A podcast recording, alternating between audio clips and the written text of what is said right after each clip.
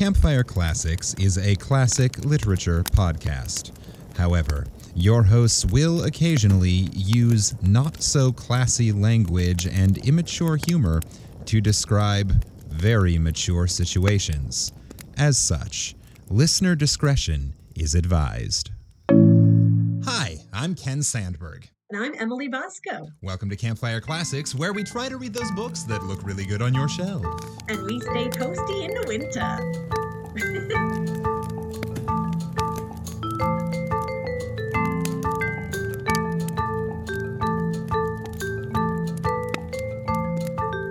Oh, which has been especially hard to do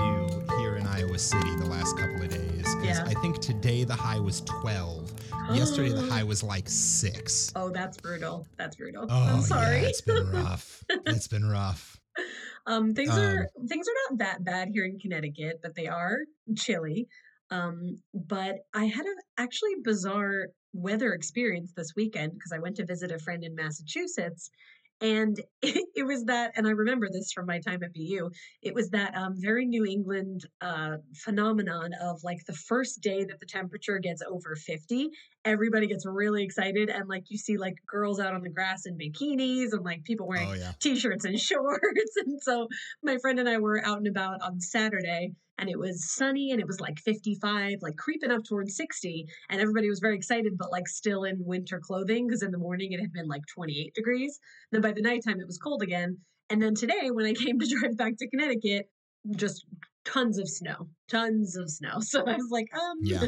i'm scared of global warming yeah I remember those days growing up. Yeah. Um, where every fall in Minnesota, the temperature would drop to like 50 degrees and everybody's freaking out about how cold it is. Yep. And every spring, the temperature gets up to 50 degrees and we're at the beach. Yay!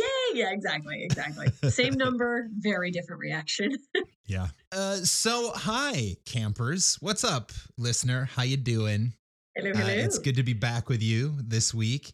Uh, happy Valentine's Day, a day late. That was yesterday as you're listening to this. I hope you enjoyed. enjoyed. Uh, I also hope that back on Sunday, your team won the big game that we're not allowed to say by name because it's copywritten. Oh, really? We can't even say it?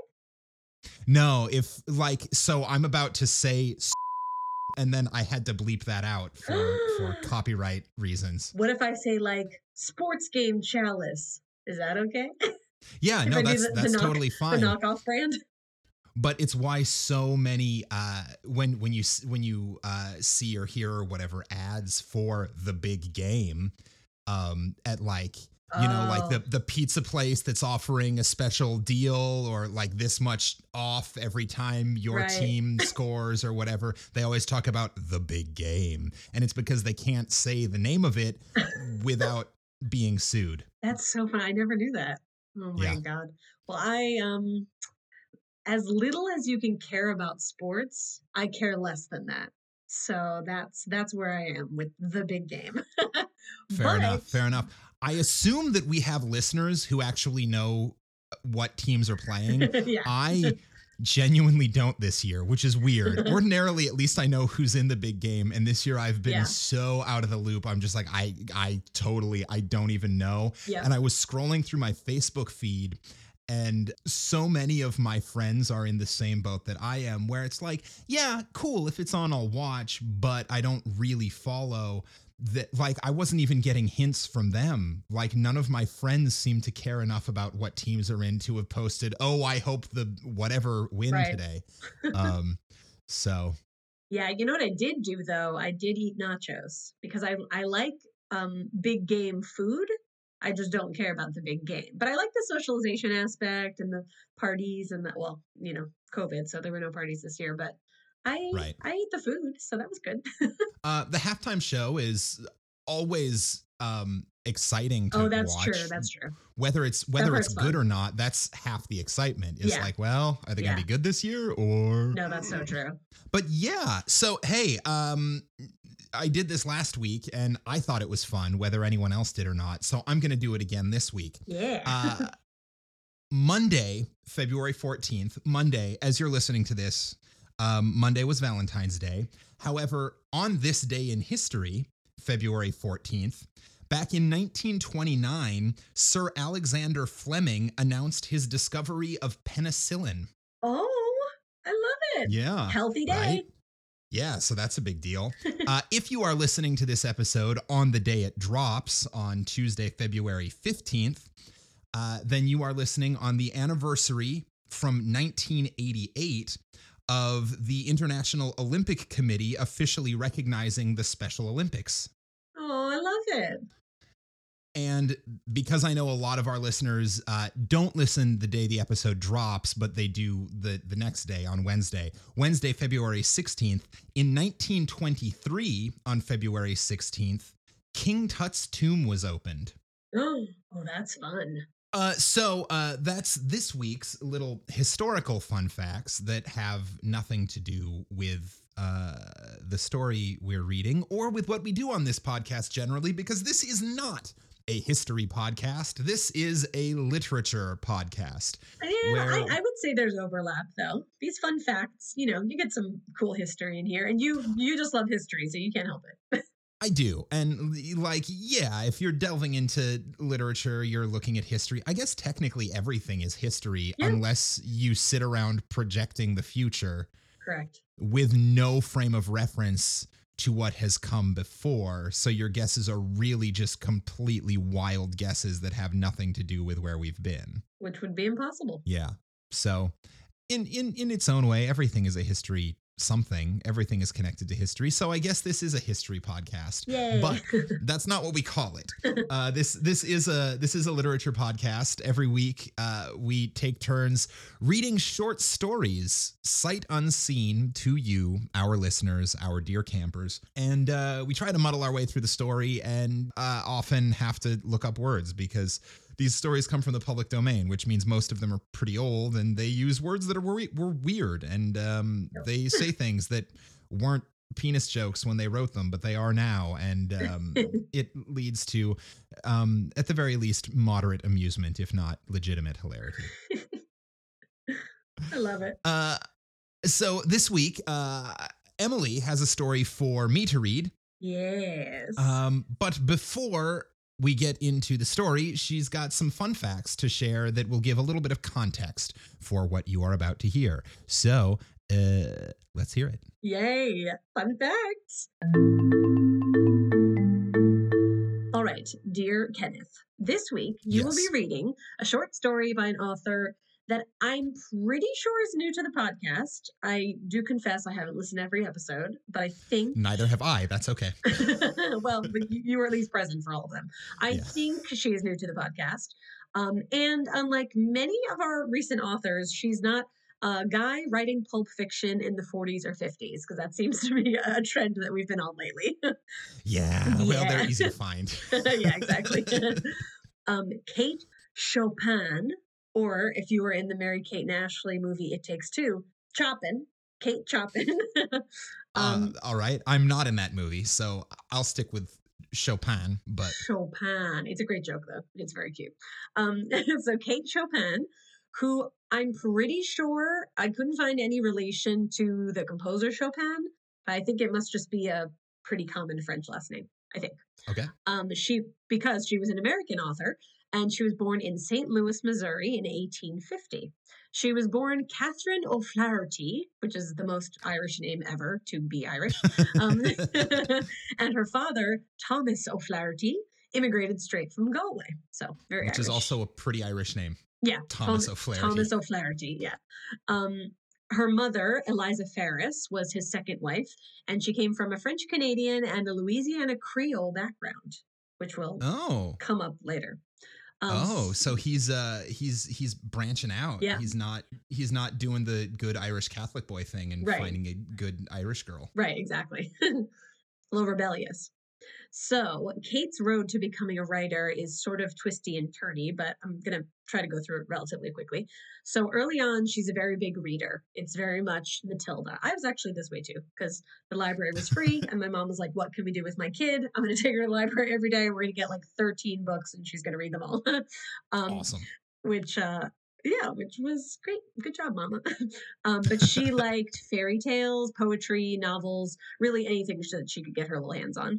And at five years old, she was sent to the Sacred Heart Academy to learn things like how to handle her money and how to make her own decisions, which I think are very um really good life skills for a five year old.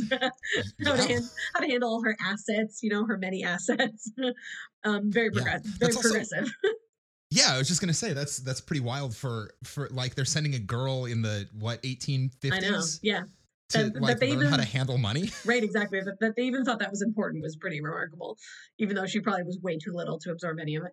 Um, but when her dad died, she moved back home with her mother, her grandmother, and her great grandmother, all of whom had been widowed relatively young and chose not to remarry. So, like a lot of feminine energy in this house uh, which I love. Um, her that great also not for nothing. That seems a little suspicious. Yeah. Like all of the women in this family tree, like their husbands just mysteriously die, die mysteriously, and then they never get married again. Listen, I, I don't hate it. um, her great grandmother tutored her in French, music, history, gossip, which is literally listed as a separate like subject. I don't know. okay, taught her how to taught her how to spill the tea. And quote, this was in her great grandmother's words, the need to look on life without fear which that's pretty awesome and that's i think that should be the name of a class at all universities. Um, yeah. yeah and so then after two years she goes back to sacred heart academy and she meets her mentor mary o'meara which is another extremely irish name. Mary, mary o'meara mary o'meara yeah. Yeah. Um, and she guides kate to in her words write regularly judge herself critically and conduct herself valiantly. So she's got a pretty good mentor. Ooh, yeah. All right um, very lofty ambitions for this girl. And yeah. then in May 1861, the Civil War comes to St. Louis. And during the war, her half brother dies of a fever, and her great grandmother dies as well. And after the war, her best friend and her best friend's family are banished from St. Louis for supporting the Confederacy. So I, oh. yeah. So I'm like, I don't know actually what side Kate's family is on, but I know she's associating with some Confederate sympathizers. So I, I really don't know her family's politics, but all right, but scandalous but, either way. sure, but if specifically her friend's family was booted for supporting the Confederacy and hers wasn't, right? I guess either they were better then, at hiding it or they weren't. yeah, yeah. At the very least, they weren't like sending money to right exactly. Okay so she graduates in 1868 so seven years later after that. She graduates okay. she gets married a couple years later to this guy named oscar chopin where she gets her name who's the name. Yeah who's this reasonably successful broker and they move to new orleans which like her background is louisiana creole so that makes sense. And then over the next nine years they have six children. Okay? Whew. now i just whoo, like I, I know that was common for the time period. You had a lot, you didn't know if they were all going to survive, you know, whatever. But man, that makes my body hurt. It makes my body hurt. yeah, she, whew. So that's I, I'm. Uh, so she got married like what late '60s, early '70s. Yeah, 1870 she gets married, and okay. by '79 she has six children. And she was born in like 1850, did you say? Mm, let's go back. 1850, yeah. Okay, yeah. So she was pregnant for most of her 20s. For, yeah, from, from 20 to 29, she was pregnant. just just pregnant all the time. Insane. Oh God. Ouch. Um, I know. Literally ouch. Um, but so in 1879, so after uh, she has had her six children, his brokerage fails and her husband dies, leaving her $42,000 in debt, which today would be $1.13 million. Jesus Christ. yeah, homegirl screwed. So for a while, she's trying to keep this business afloat, and then eventually she sells it. And she does that by, according to, and like and an, an, unknown source who I think maybe was just kind of bitter, but he said that she sold this business by quote flirting with just about every eligible man in the area. So you know, good to All see. Right. Good to see that sexism was alive and well in uh, 1879. Um, Um, so then she moves back home with this gaggle of children with her mother's financial help, which, like, yep, that sounds familiar to me. um, and then half the country is doing right now. right, exactly. the shit hits the fan, and we all go, "Mommy, mommy." Yep. Um, as I record this from my my childhood bedroom, um, and uh, a year later, her mom, who she ran home to, dies. So great, she's not having great luck. Poor thing. So then, around this time, around 1890, her doctor recommends that she start writing. He probably was like, "You're hysterical. Like writing will help soothe your nerves or whatever." and um, you know, she seems to understandably be having trouble dealing with the loss of her husband, her business, her mother, all these things. And he figured that writing would give her something to focus on. And so her stories start getting picked up a little bit and getting some traction in periodicals.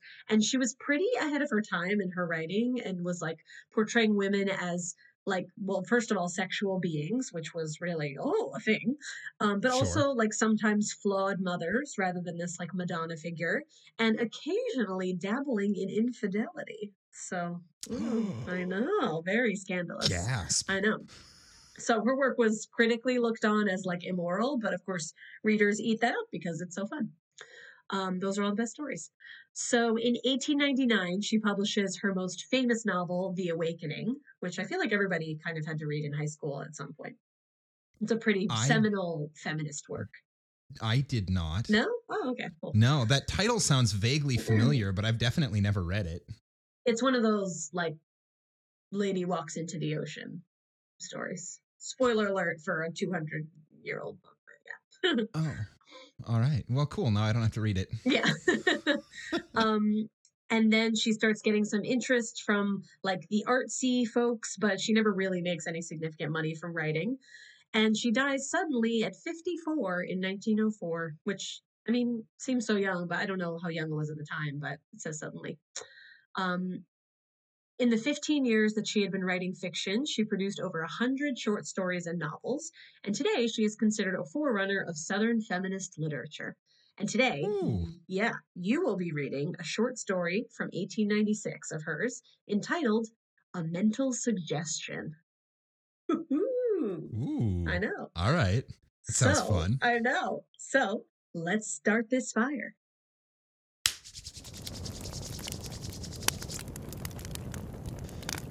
A Mental Suggestion by Kate Chopin. Yay! When you meet Pauline this morning, she will be charming. She will be quite the most attractive woman in the room and the only one worthy of your attention and consideration. okay. This was the mental suggestion which Don Graham brought to bear upon his friend Faverham as the two were making their morning toilet together. What? Wait, what? well, you know how you always go and and you you always go and pee with your best friend in the morning. Yeah, you go in pairs, but like, Yeah. okay, okay. So I, I, I was like, that can't mean the same thing, but maybe it does. Maybe they're. no, I mean I assume that it it's um making their morning morning toilette Toilette, probably right, is getting ready for the day. Washing your face, brushing your teeth, shaving your Yeah, your yeah. stubble, you know, doing the Your pubes. the yeah, sculpting your pubes. Sorry. I had to. I had to. It was right there. All great. I need now is a girl. uh, Graham was a college professor, a hard-working young fellow with a penchant for psychic research. Oh, He attended hypnotic seances and thereby had acquired a hypnotic power by no means trifling, which he sometimes exercised with marked success, especially upon his friend Faverham. When Faverham, getting up in the morning, discovered that his black sack coat had assumed a vivid scarlet hue, he did not lament the fact or hesitate to put it on and present himself in public wearing so conspicuous a garment. He simply went to the telephone and rang up Graham. wait. Sorry. His black sack coat had assumed a vivid scarlet hue. The coat turned red, like all of it, or there was like Yes. blood blood on the coat. Uh, uh, I I think it's that it has turned red. okay. Bizarre. Um, yeah. okay, so he's like, someone dyed my coat. Uh, he So- simply went to the telephone and rang up Graham. Hello there, you blamed idiot! Stop monkeying with my coat. Sometimes the message ran. Hello, this is the second morning I haven't been able to stand my bath. Or, here's my coffee spoiled again by thunder. I want this thing to stop right here. Whereupon a little group of professors at the other end of the phone, I don't know why phone is in quotation marks, but there you have it. Whereupon a little group of professors at the other end of the phone would be moved by a current of gratification hardly to be understood by those who have never known the success of a scientific demonstration. Uh, Aw, Faverham's their guinea pig. Wait, yeah, what? so okay, so they're they're doing they're doing experiments on him. And they're all they're all listening on the other end of the phone. Yeah, it's it's like it's like a I mean, it seems to me like they're not scientists so much as a group of frat boys pranking the nerd. Right. Faverham himself was not a hard worker. With plenty of money and a good deal of charm, he dispensed both lavishly and was a great favorite with both women and men. Okay. Come on now. Good for you, dude. Yeah. Play the field. Come on, pansexual. There was one privilege which he assumed at all times. He persistently avoided people, places, and things which bored him. Respect. Yeah. One being among others on Earth who thoroughly bored Faverham was Pauline, the fiancée of his friend Graham. Pauline was a brown little body with fluffy hair and eyeglasses, possessed of an investigating turn of mind and much energy of manner in the pursuit of mental problems. She went in for art, which she studied with a scientific spirit and acquired by mathematical tabulation. Okay, so she's kind of she's a nerd. Nerdy, yeah. I'm just picturing Hermione Granger. Oh, love her. She was the type of woman that Faverham detested. Shocking. Her mental poise was a rebuke to him. Mhm. There was constant rebuff in her lack of the coquettish, the captivating, the feminine. He supposed she and Graham were born for each other, and he could not help feeling sorry for his friend. Needless to say, Faverham avoided Pauline and, so far as his instinctive courtesy permitted, snubbed her. Damn. He just doesn't like strong women. Women. Yeah, He's exactly. afraid of her. Exactly. He's like, I don't like it. She's smarter than me. Oh, and she doesn't flirt with me. What's the point? right. He and his friend were down at Cedar Branch, where a number of pleasant and interesting people were spending the month of October. On that particular October Monday morning, Graham was returning to his engagements in the city, and Faverham meant to stay on at the branch so long as he could do so without being bored. There were a number of jolly, congenial girls who contributed somewhat to his entertainment, and beside, the fishing was good. So were the bathing and di- uh, so were the bathing and driving. This guy sounds All like he's he's suffering from a bit of ennui. This is very French. Yeah, Ugh, he's just so bored by life. But he's got girls and fishing and Yeah. swimming and driving. And he's gonna go with Graham and Pauline, right? No, he's he's planning to stay where he is so long as the girls stay hot and the fish keep biting. Oh yeah, yeah. Okay, great. that sounds like the the like uh, the a verse to a country song.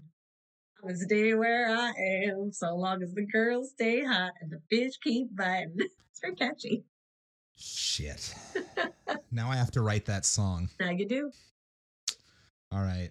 Uh I'll try to have it done by next week's episode. We'll see. I'll edit this one so you can go write so you can go write the song. As Graham stood before the mirror tying his cravat, the disturbing thought came to him that his little Pauline would have a dreary time during his two weeks' absence. With the exception of a German lady who collected butterflies and stuck pins through them, there was not a thoroughly congenial soul to keep her company. Oh, Graham's going back to the city. Faverham and Pauline are going to be left out in the country Oh. and uh and he's worried that Pauline's not going to have anyone to keep her company cuz Faverham is just going to be chasing the other girls and going fishing and Oh, okay. This is a ju- this is apparently- juicy setup. and there's apparently an old German lady who um kills butterflies for fun. I hope you get to do her. Her, her, her voice, not her. her voice. Well, if she was old in 1886, um oh, everyone, Ken's ageist. Cancel him. Cancel him. she's she's gonna be she's gonna be uh 180 at this point anyway. Ageism. Ageism. um no close to 200 probably oh well i just don't want to break her hips um Snap. We getting raunchy. Ooh, he getting raunchy. There was not a thoroughly congenial soul to keep her company. Graham thought of the driving, the sailing, the dancing, in all of which Faverham was the leading and moving spirit, and the temptation would convert Pauline from the object of indifference in Faverham's eyes to a captivating young woman. Mm. Under some pretext, he approached and laid his hand upon Faverham, who was lacing his boot. When you meet Pauline this morning at breakfast, she will be charming. She will be quite the most attractive woman in the room, and the only one worthy of your attention and consideration. Mm. Oh dear. Here we go. I am seeing I am seeing the future and watching this backfire spectacularly. Mm-hmm, Yep. Yeah, I don't think this was a wise trip for him to make. Oops. No, everything's going to be great. Everything's going to really smoothly. That's why it's a story. That's why it's a story, because it'd be worth telling if everything went exactly as planned. yeah. They fished and all was merry. The end. And then Graham came back, and there definitely wasn't any trouble between him and his fiance, who he just threw his best friend at. oh, God. His stupid. his his charming, athletic best friend who likes to go dancing. oh, boy. Uh there were a number of people assembled in the large dining room where Graham and Faverham entered. Some were already seated, while others were standing, chatting in small groups.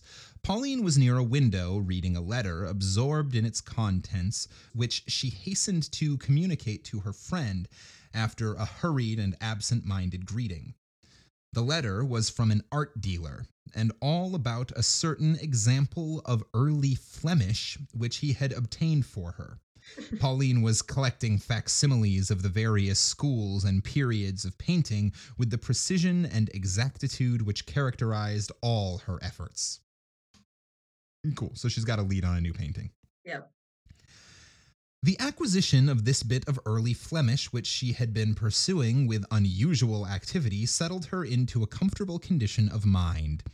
Graham sat beside her, and they brought their heads together and chatted psychology and art over their oatmeal. Faverham sat opposite. He kept looking at her. He was talking to the tennis girl next to him and listening to Pauline. quite, quite the multitasker. Miss Edmonds, he said abruptly, leaning forward so as to arrest her attention, you must have Graham bring you around to my apartments when we're all in town again. I have a few pieces by the Glasgow men, which I picked up last summer in Scotland, and a bit of Persian tapestry that seems like a Hornel with the color toned down. Perhaps you would like to look at them. Pauline flushed with surprise and pleasure. The tennis girl drew back and stared at him. The golf girl threw a pellet of bread at him from the far end of the table, and Graham smiled and chuckled inwardly and took some mental notes. What is so scandalous that it stops the whole table about him being like, come look at my art? Or is it that he invited her to his apartment? I, well, I think it's that these other girls have been like hanging out with him and like flirting and doing all this stuff, and he's been ignoring Pauline. And then all of a sudden, it's, "Hey, Pauline, you should it. come back to my place." Got it. Got it. And they're all like, oh, I've been putting in the work, sir. Yeah. Yeah. Got it. Faverham maintained a lively conversation with Pauline across the table during the entire repast, while inwardly he was thinking, how wonderfully that soft brown suits her complexion and eyes. And what very sweet eyes she has behind those glasses. What depth, what animation. Could anything be more captivating than that unstudied, spontaneous manner? And what a bright intelligence. By Jove, it puts a fellow on his mettle. Graham had reason to congratulate himself upon the success of his experiment.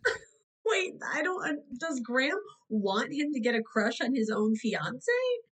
Just so that she think what won't he- be bored when he's gone? I think what he wants is just for them to get along. Okay, okay.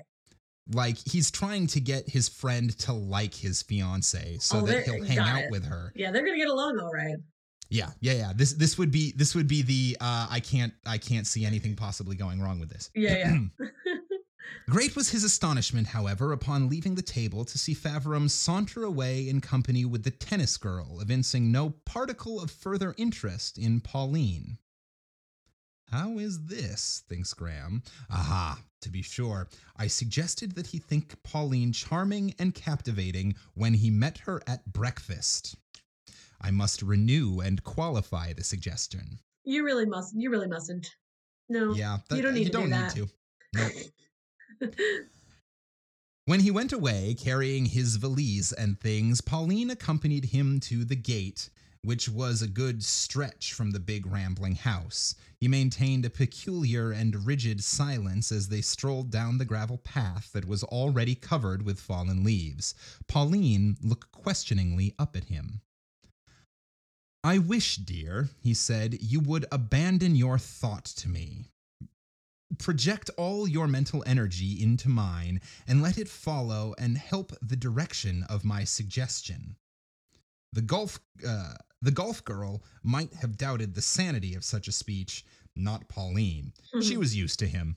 As he withdrew to go and shake hands with Faverham, who was nearby, she converted her mind, as far as she was able, into a vacuous blank, abandoning it to his intention.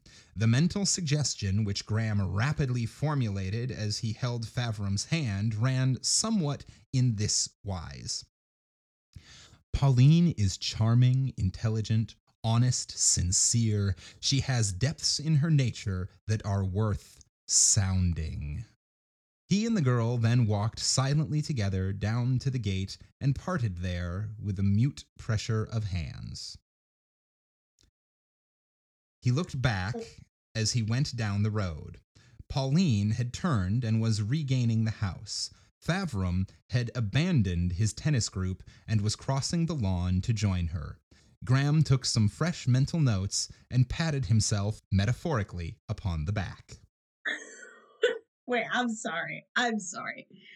Pa- Pauline, Yep, what you got? Pauline has depths that are worth sounding. Okay. Yep. Does sounding have a, an alternate? Hmm. Okay. How do I say this? we might have to cut this out. We might have to cut this out, Ken. It's a boinking metaphor. It's for sure a boinking metaphor, right? Because the way that I'm sounding something going into something else. Yeah? Um, so what the listeners did not get to hear was the delightful little hand gesture that accompanied. Oh, this is too crude and rude. Okay, okay, okay. So so that but is a but yes, metaphor. but but yes. Um, it's uh. Well, here, let's look it up. Yeah, yeah, do that. okay, to measure the depth of. Got it. Yeah. To probe. Okay. Yep, yep, yep. To explore or examine a body cavity with a sound. so like, hello, hello, hello, hello. Yeah. just shouting into it. just just just open it up and yell in. Okay, great, Is- great, great. Yeah. Okay, carry on. Sorry for my uh, juvenile. Uh, I just was like, this can't just be me, right? It is also, I believe, a um particular sexual kink sounding. That is what I was referring to. Um Yes. i- i- i- with the yeah, there's that too. Trick content warning for listeners. that's that's it's what I was trying not to say by doing the hand gesture, but yeah, that's what I that's how I know the word. Yeah, yeah. So, listener, if you don't already know what it is, it is a uh, thing that you can probably find porn of, and you probably shouldn't Google Mm, sexual sounding without like the mm-hmm. is it the the like um safe search or incognito search or whatever it, like the the one that isn't going to screw up your your yeah. Google algorithm Or like try Urban Dictionary first if you're really curious, and if the Yeah. words on the page are too upsetting, don't Google it. yeah, you you don't you don't accidentally want to see that video. No. But anyway, okay, to measure the depths of something, got it. We're learning something new every day. Part 2. In a letter which Pauline wrote a few days later to Graham, she said, I have not yet begun my notes on the Renaissance, and I should have finished them by now. I deserved a scolding and hope you will spare me. Oh, truth oh, you're such a naughty little girl. Forgive me. The truth is, I have been an idle girl, and I am Oh. quite ashamed of myself. Oh. You must have asked your friend Mr. Faverham to pay me a little attention. Were you afraid I should be bored? It was a misdirected kindness, dear, for he causes me to waste much time. He wanted to read Tennyson to me this morning out under the big maple when I had gone to begin those everlasting notes. I prevailed upon him to substitute Browning. I had to save something from this wreck of time. He is a delightful reader. His voice is mellow and withal intelligent, not merely musical. He was amazed at the beauty, the insight, the philosophy of our dear Browning. Where have you been? I asked him in some surprise. Oh, in good company, he avowed. But will you take me on a voyage of discovery and make me acquainted with the immortals? But enough. If you have not yet seen Lil- Lilienthal about the Tintoretto. I'm guessing Lilienthal is her friend, and the Tintoretto is the um, uh, uh, what you call it, the the Flemish the Oh. painting. Yeah, yeah, yeah. Oh boy, she's Um, distracted by this uh this guy who wants to just read poetry to her all day under the trees. Yeah. Also, apparently, I gave uh, I gave Faverham the wrong voice. I made him sort of very forward and kind of up here, and it was very aggressive. But it sounds like he's got um, more beauty and musicality to his Got voice. it, So okay. I'll try. I'll I'll try to uh, incorporate that as the story Great. goes on. Yeah, turn up the sexy sexy. Yeah. After a short interval, she wrote, I am growing frivolous. I positively danced last night. You did not know I could dance? Oh, but I can, for I learned some pretty steps two winters ago when our manners and customs class took up the history of dance. It was a week later that she said in a letter, I am distrustful of pleasures and emotions which reach. Wow, that's a hard combination of words to say. I am distrustful of pleasures and emotions which reach one through other than intellectual channels. I received a singular impression a night or two ago. The evening was warm for October, and as there was a big bright moon shining, Mr. Faverham, who had taken me for a sail, ventured to remain out longer than his usual hour for turning in. It was very late and very still. There was not a sound but the lapping of little wavelets as the boat cut through the water and the occasional flapping of the sail. The aromatic odor of the pines and firs wafted to us from the shore was very acute. I some way felt as if I were some other one, living in some other age and some other place. All that has heretofore made up the substance of my life seemed far away and unreal. All thought, ambition, energy had left me. I wanted to stay there forever upon the water, drifting, Mhm, mhm, drifting along, not mhm. caring. mm, I mm, recognize that the whole experience was sensuous mm, and therefore to be mistrusted. mm. Yes, girl. Yes, girl. Live live this fantasy. Live it. I'm so jealous. I'm so jealous. But she is saying explicitly that she doesn't trust it True, true. Because it's all carried it's away. all like she she's getting carried away but she's acknowledging she's getting carried away because it's all emotion and she can't like she can't find an intellectual reason for it. very true. She's a very pragmatic girl. Near the end of the two weeks, there was a queer, rambling little note that seemed to Graham wholly out of character and irrelevant. You are staying away very long. I feel that I need you to interpret me to myself, if for nothing else.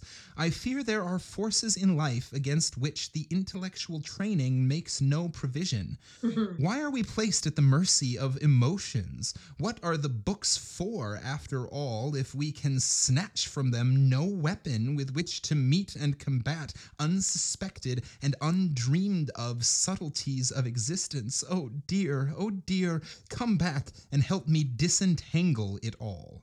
Graham was puzzled and uneasy. Oh, Graham, you should be. Whew, Dude, dude. dude, you you did this to yourself. Yeah, you did this. and to them, but they seem happy. Right. Part 3 He returned to the branch with the full intention of reclaiming his own. He was gratified with the success of his experiment, which at the same time had been the means of procuring for Pauline a period of diversion such as he believed would benefit her. His intention was to remove the suggestion he had put upon Faverham when everything would, of course, be as it was before. Wait, did he like hypnotize him? Yeah, that's what the mental suggestion was. Oh. Oh, I mean, I thought, I guess I just thought that it was like an unspoken, like, I don't know, he could like read his mind or that he had said that to him, but he actually like put a spell on him. Yes. Ah, Yeah, 'cause okay. That's that's that's what he said at the beginning, story right? Is that like mystical. Okay, I got it. well, it's it's sort of that m- mystical scientific that um that people believed in a lot more in the 19th century, right? Got it, Where yeah. it's like there's this certainly there is um science to back up a belief in the power of hypnotism. Like um it's I've never had it done to me myself, but I know people who have gone to like a stage hypnotist or um used hypnotism as a type of therapy or whatever and right. and they swear that like no like I I went under and I suddenly don't remember like I didn't remember what I was doing but when I came out of it I felt this thing I felt that thing Yeah. I suddenly remembered this I suddenly felt that way um this is just kind of taking it to the next level at the beginning it Right. said he'd he'd gone to classes on hypnotism and he was playing with the ability to make mental suggestions to another person right, right, right, right, right. Okay, got it. I guess so I thought he what- was like a psychologist, which like maybe he is, but I, I, I gotcha. yeah yeah Yeah. so yeah he he basically as he shook his friend's hand he he sent a Yeah, telepathic suggestion to him saying my fiance is incredible you should think so too yeah. and Oh. it worked Oh, he does. okay, got it. Sorry, listener, Uh, if you figured that out a long time ago. I feel silly, but I don't know. Maybe someone was confused like me. this is for you. oh, yeah. When we ask questions on this podcast, it's not because there's anything we don't understand. We, on the recording end of this podcast, are all knowing and infallible. We just pretend to not understand things so that you, the listener, can follow along more easily. A stunning performance by me. The best acting Yeah. I've ever done. If his love for the girl had been of the blind, passionate, exacting sort, perhaps he would have done so, even against the odds of changed conditions which met him. It may be a passing infatuation, she admitted with pathetic frankness. I do not know. I have never felt anything like it before. If you wish, if you think it best and wisest to hold me to my promise, you will find me ready to fulfill it. But as things are now, I must tell you that my whole temperament seems to have undergone a change. I I sometimes Oh, I love him. Oh. She did not hide her face upon reaching the climax of her confession, as most girls would have done. Wow. Wow. Well, Man, know, right there a, in front of him? it's a vulnerable thing, you know. Sometimes you just gotta hide. but But in the middle said, of conversation? she said, "Look right into my eyes." Look at me. Look at me while I do this. They were sitting under the big maple tree where Faverham had read Browning to her, and the day was already beginning to fade. There was a light in her face that he had never seen there before, a glow such as he had never been able to kindle, whose source lay deeper in her soul than he had ever reached. He took her small hand and stroked it quietly. His own hands were cold and moist. Sorry for that word, listeners. you know, I never get that why people have don't like the word moist. I like it. Uh, it's very descriptive, very Yeah. appropriate. Like, not always is it super appropriate, but like there are things that that it's the only word that works for. Sure, a moist Right. cake, right? Right, Like a nice, right. ooh, delicious. Because what's the closest? What's the closest uh, uh, similar word? Right, What's you're not going to say like a, synonym? a soggy cake, a wet A soggy cake. cake? Yeah. Yeah, A damp cake? A Saturated. cake? Clammy cake.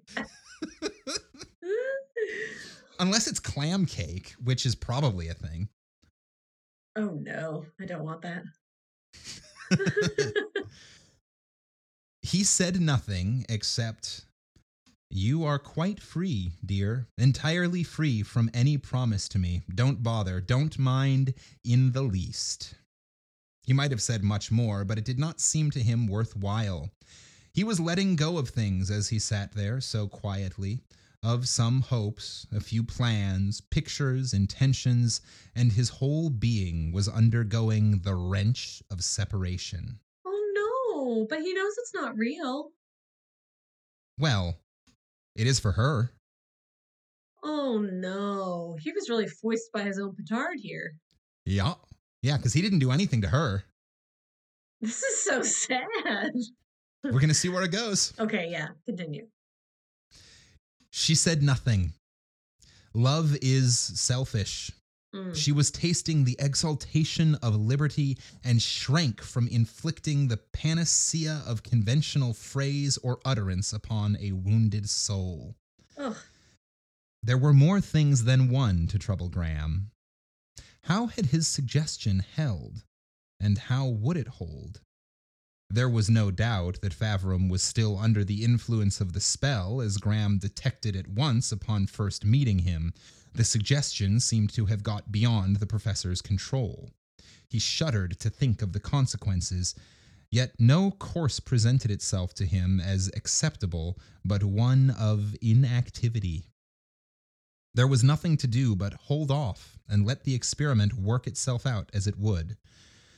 Faverham said to him that night, I'm going away in the morning, old fellow. I'm a devilish nice sort of friend, if you only knew it. Spare me the shame of explaining. When we meet again in town, I hope I shall have pulled myself sufficiently together to understand a certain aberration of mind or morals or or Ah, hang me if I know what I'm talking about. I'm leaving in the morning myself, returned Graham. I may as well tell you that Pauline and I have discovered that we are not of that singleness of thought and that oneness of heart which offer the traditional pretext for two beings to cast their lots in common. We might go up to town together in the morning, if you like. Okay. Part 4. Oh boy. A few months later, Faverham and Pauline were married. Their marriage seemed to mark the culmination of a certain torturous doubt that possessed itself of the young professor and rendered his days intolerable. If, if, if kept buzzing in his brain during hours of work while he walked or rested or read, even throughout the night when he slept. He remembered Faverham's former dislike for the woman he had married. He realized that the aversion had been dispelled by means of a force whose limitations were as yet unknown, of whose possibilities he himself was wholly ignorant, and whose subtleties were beyond the control of his capacity. How long will the suggestion hold? This was the thought which preyed upon him. Hmm. What if Faverham should awake some morning detesting the woman at his side? What if his Mm. infatuation should fade by degrees, imperceptibly leaving her wrecked, stripped, and shivering to feed upon bitterness till the end of her days? Oh my god. He visited them often during the first months of their marriage. People who knew them said their union was an ideal one, and for once, people were right. Unconscious impulses were tempering, acting, counteracting each other, inevitably working towards the molding of these two into the ideal one of the poet's dreams. Graham, when he was with them, watched them stealthily with a certain cat like intensity, which, had they been less occupied with each other, they might have noticed and resented. it was always with a temporary relief he quitted them, a feeling of thankfulness that the lighted fuse had not yet reached the dynamite in the cellar. But the torture of uncertainty became almost unbearable, and once or twice he went to them with the full intention of removing the suggestion to see what would happen, to have it done with. But the sight of their content, their mutual sympathy, palsied his resolution. And he left as he had gone to them, the prey of doubt and sharp uneasiness. Oh, I mean, it's kind of nice that he won't undo it. I don't know. He just wants Pauline to be happy. he wants Pauline to be happy, but he's worried that like the longer he leaves it, the harder it's going to be if and when it wears out. Right, of course. Ugh. Eh, But isn't this the gamble with every marriage, right? You're like, ooh, I'm going to hitch myself to this Yeah. person forever. Hope we still like each other in 80 years. It's kind of Yeah. crazy, yeah. but beautiful. One day, Graham reasoned it all out with himself. The state of worry in which he lived had become unbearable. He determined to that evening remove the suggestion which he had fixed upon Faverham six months before. Oh wow, this was a quick that- this was a quick courtship. Yeah, although sort of on par for the time. yeah, that's true. You know, back in the day, courtships moved faster. That's true. Yeah. and certainly even today there are people who are like yep yep Oh, we totally. met we met and we were married eight days later Like, yeah, that's happens. true. that's very true. if he found that he could do so then it would easily follow that he could again renew it if he thought best but if the disillusion had to come finally to Faverham why not have it come now at once at the outset of their married life before Pauline had too firmly taken the habit of loving, and while hmm. he, Graham, might still hold enough of the old influence to offer a balm to her intellect and her imagination, if not to her heart. Oh, he's playing the long game. Graham, you're playing a long game, yep. I'm going to break them up and hope that she'll come running back to me. It's a twisted long game. Yeah. Uh, Well, it was just why did he gamble with his own happiness to begin with? Like if he's if he's learning hypnotism, why not be like, I'm gonna hypnotize, I don't know, like my cousin to wear, you know, only blue suits for a year. Like why would he I, guess because he wanted her to have someone to hang out with. yeah, But he was he was trying to kill two birds with one stone, and because. Faverham is his favorite little guinea pig because he's Yeah. a twisted bastard. oh my god. Okay. Graham, that night, realized more keenly than ever the change which Pauline had undergone. He looked at her often as they sat at table, unable to define what was yet so apparent. She was a pretty woman now. There was a color in her face whose contour was softened and embellished by a peculiarly happy arrangement of her brown hair. Oh, The pince nez, which she had substituted for the rather formidable spectacles, while depriving her face somewhat of its former student air, lent it a piquancy that was very attractive. Her gown was rich as her husband's purse could buy, and its colors were marvelously soft, indefinable, harmonious, making of the garment a distinct part of herself and her surroundings. Graham seemed to take his place and fit into this small menage as an essential and valued part of it. He certainly felt in no trifling degree responsible for its existence. That night, he felt like some patriarch of old about to immolate a cherished object upon the altar of science, a victim to the insatiable god of the inevitable. oh, that's a great sentence. Well done, She's- Kate. Well done. Good writer. Yeah. Oof. Immolate a cherished object upon the altar of science. I love Yeah. that. Ooh. It was not during that pleasant moment of dining, but later in the evening, that Graham chose to tempt once more the power which he had played with and which, like some venomous unknown reptile, had stung and wounded him. They sat drowsily before the remnant of a wood fire that had spent itself and glowed now and flamed fitfully.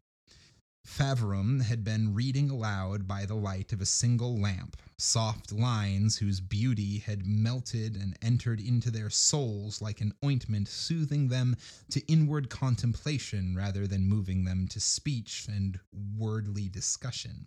Hmm. The book yet hung from his hand as he stared into the glow of embers. There was a flurry of rain beating against the window panes. Graham, buried in the cushioned depths of an armchair, gazed at Faverham. Pauline had arisen, and she walked slowly to and fro in the apartment, her garments making a soft, pleasant rustle as she moved in and out of the shadows. Graham felt that the moment had come. He arose and went towards the lamp to light the cigar which he took from his pocket. As he stood beside the table, he rested a hand carelessly upon the shoulder of his friend. Pauline is the woman she was six months ago. She is not charming or attractive, he suggested silently. Pauline is not the woman she was six months ago when she first went to Cedar Branch. So he's like, Oh. She's not the woman she was when you first fell in love with her. She's the Right, woman yeah. just before that moment. Yeah. She's she's the woman from six months and a day ago, yeah, not from not, six months not ago. six months Yeah. ago exactly. This feels to me like a um, like in Harry Potter when he when he says diagonally instead of diagon alley. I'm like, I feel like it needs to be a Yeah. little more specific, or the spell is gonna go awry again. But Ah, yes. So uh, Graham said that silently, and then lit his cigar at the lamp and returned to his chair in the shadow. Faverham shivered as if a cold breath had swept by him and drew his lounge a little nearer the fire. He turned his head and looked at his wife as she passed in her slow walk. Again he gazed into the fire, then restlessly back at his wife, over and over. Graham kept his eyes fixed upon him, silently repeating the suggestion. Suddenly, Faverham arose, letting the book fall unnoticed to the floor.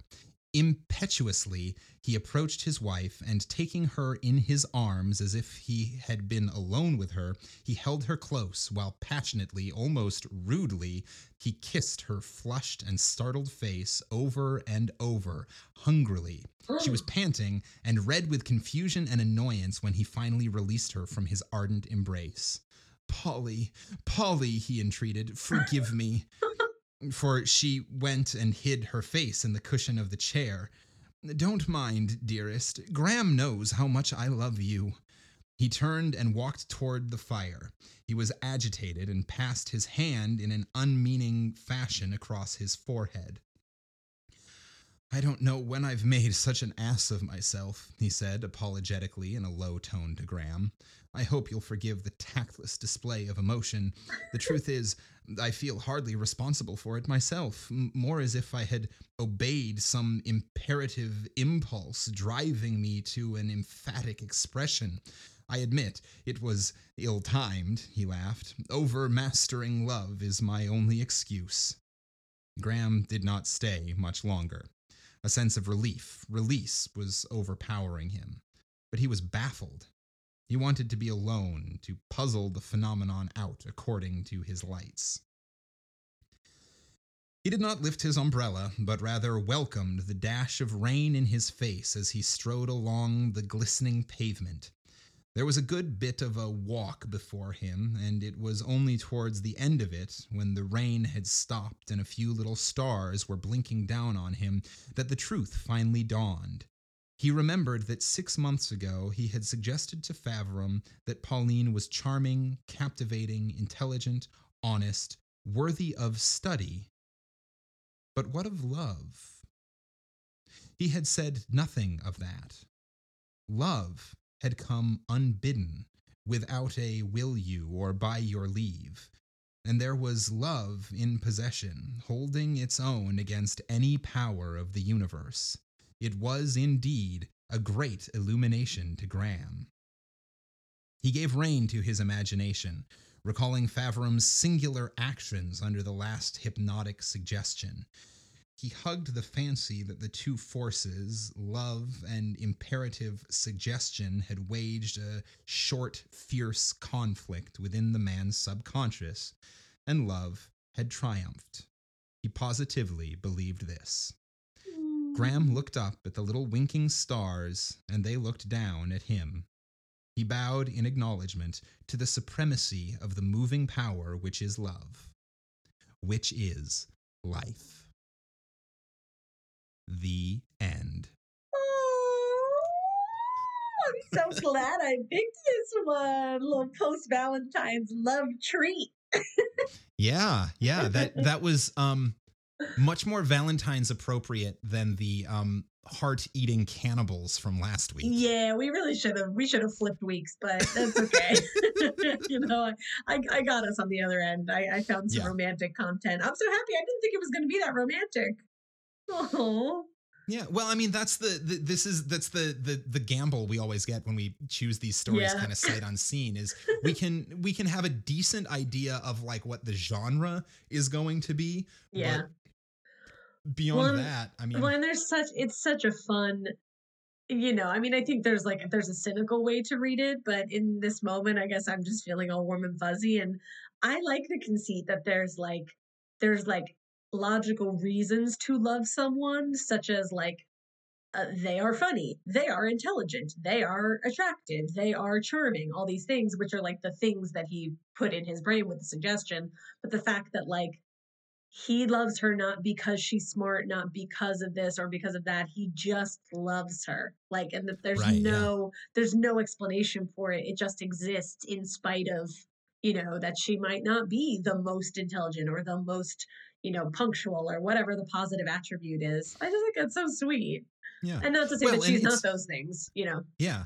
Well, and that it wasn't the suggestion that like that's that's that thing of like the wording really matters that you were talking yeah, about, right? Yeah. Because it's his suggestion had did, did not directly cause him right. to fall in love. All exactly. his suggestion was was hey, give her a chance. Right. And then he hey, didn't actually get to know her. Right, he didn't actually need the suggestion. Ultimately, he needed he needed the suggestion to like give her the time of day.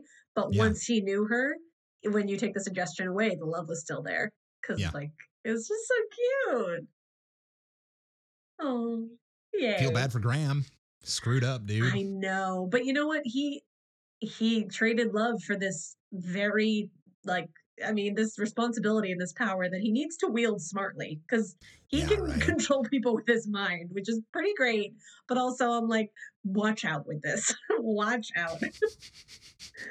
but you know he'll be okay. It's um like uh in Firefly, uh River, she's one, one of my favorite lines, Mhm. favorite moments is she I can't I don't even remember who she's talking to. Yeah. It's sort of in jest, but whoever it is, she looks up and she's like, I can kill you with my mind. oh yeah, I love that show. Oh, I'm. Oh man, I missed it.